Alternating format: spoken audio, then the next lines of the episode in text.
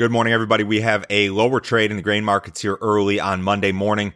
It is 6:30 a.m. Central Time. March corn futures down three and a quarter at 434 and a quarter. January soybeans down one at 1219. March Chicago wheat down eight cents at six dollars and a quarter.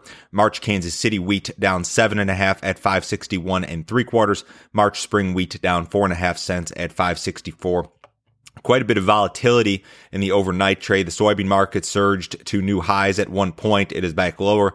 The corn market also posted some fresh highs overnight. It is back lower.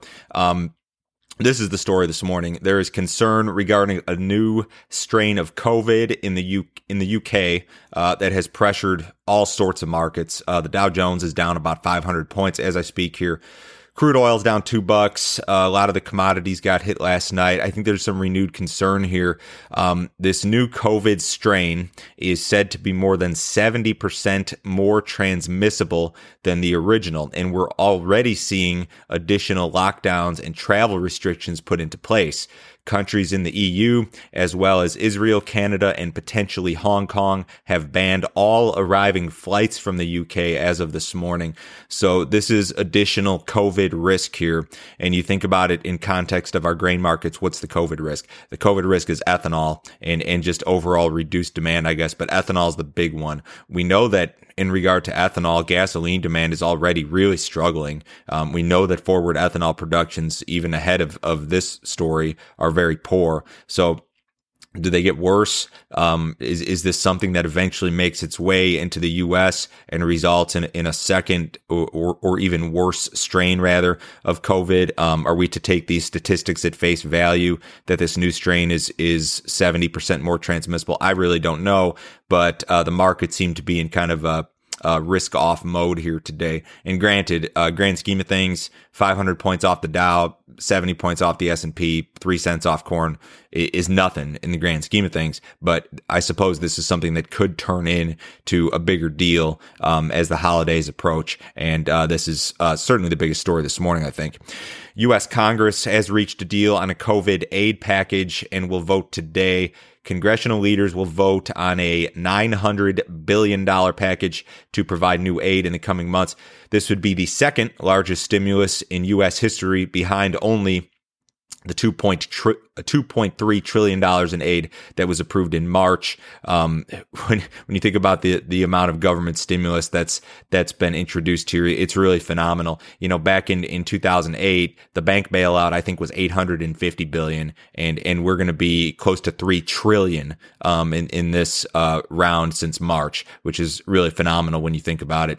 Um, the new package is going to include $600 direct payments to individuals, would also include billions for small businesses, food assistance, vaccine distribution, transit, and healthcare. The bill also extends a moratorium on foreclosures and provides more rental aid. President Trump signed a one day spending bill to keep the government open through today, and uh, they're going to try to get this thing signed later today, I suppose.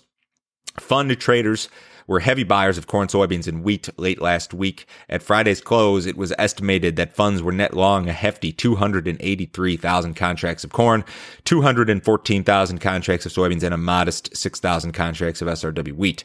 So, uh, We've got the end of the year coming up. We've seen no signs of, of profit taking or uh, anything like that. Um, uh, to this point. Maybe you could see a little bit of that here today, depending on what happens in the outside markets and how worried the markets are about this this new COVID strain. I suppose.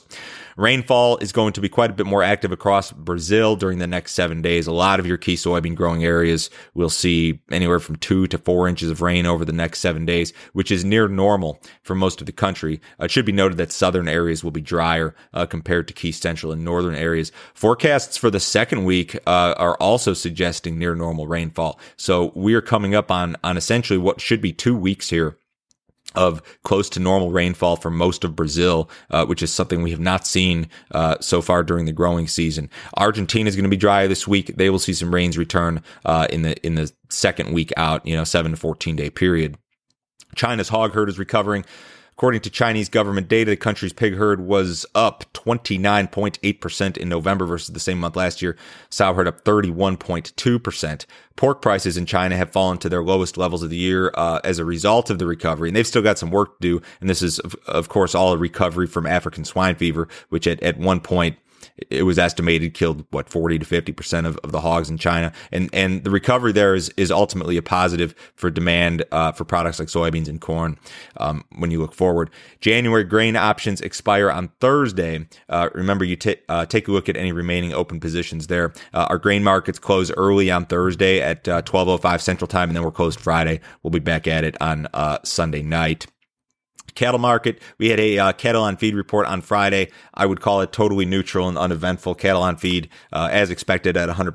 Placements as expected for the most part at 91. Marketings as expected at 98. Cash cattle was 107 to 108 on Friday. Uh, the Dow's down about 500 points ahead of the cash open. The S&P's down 65.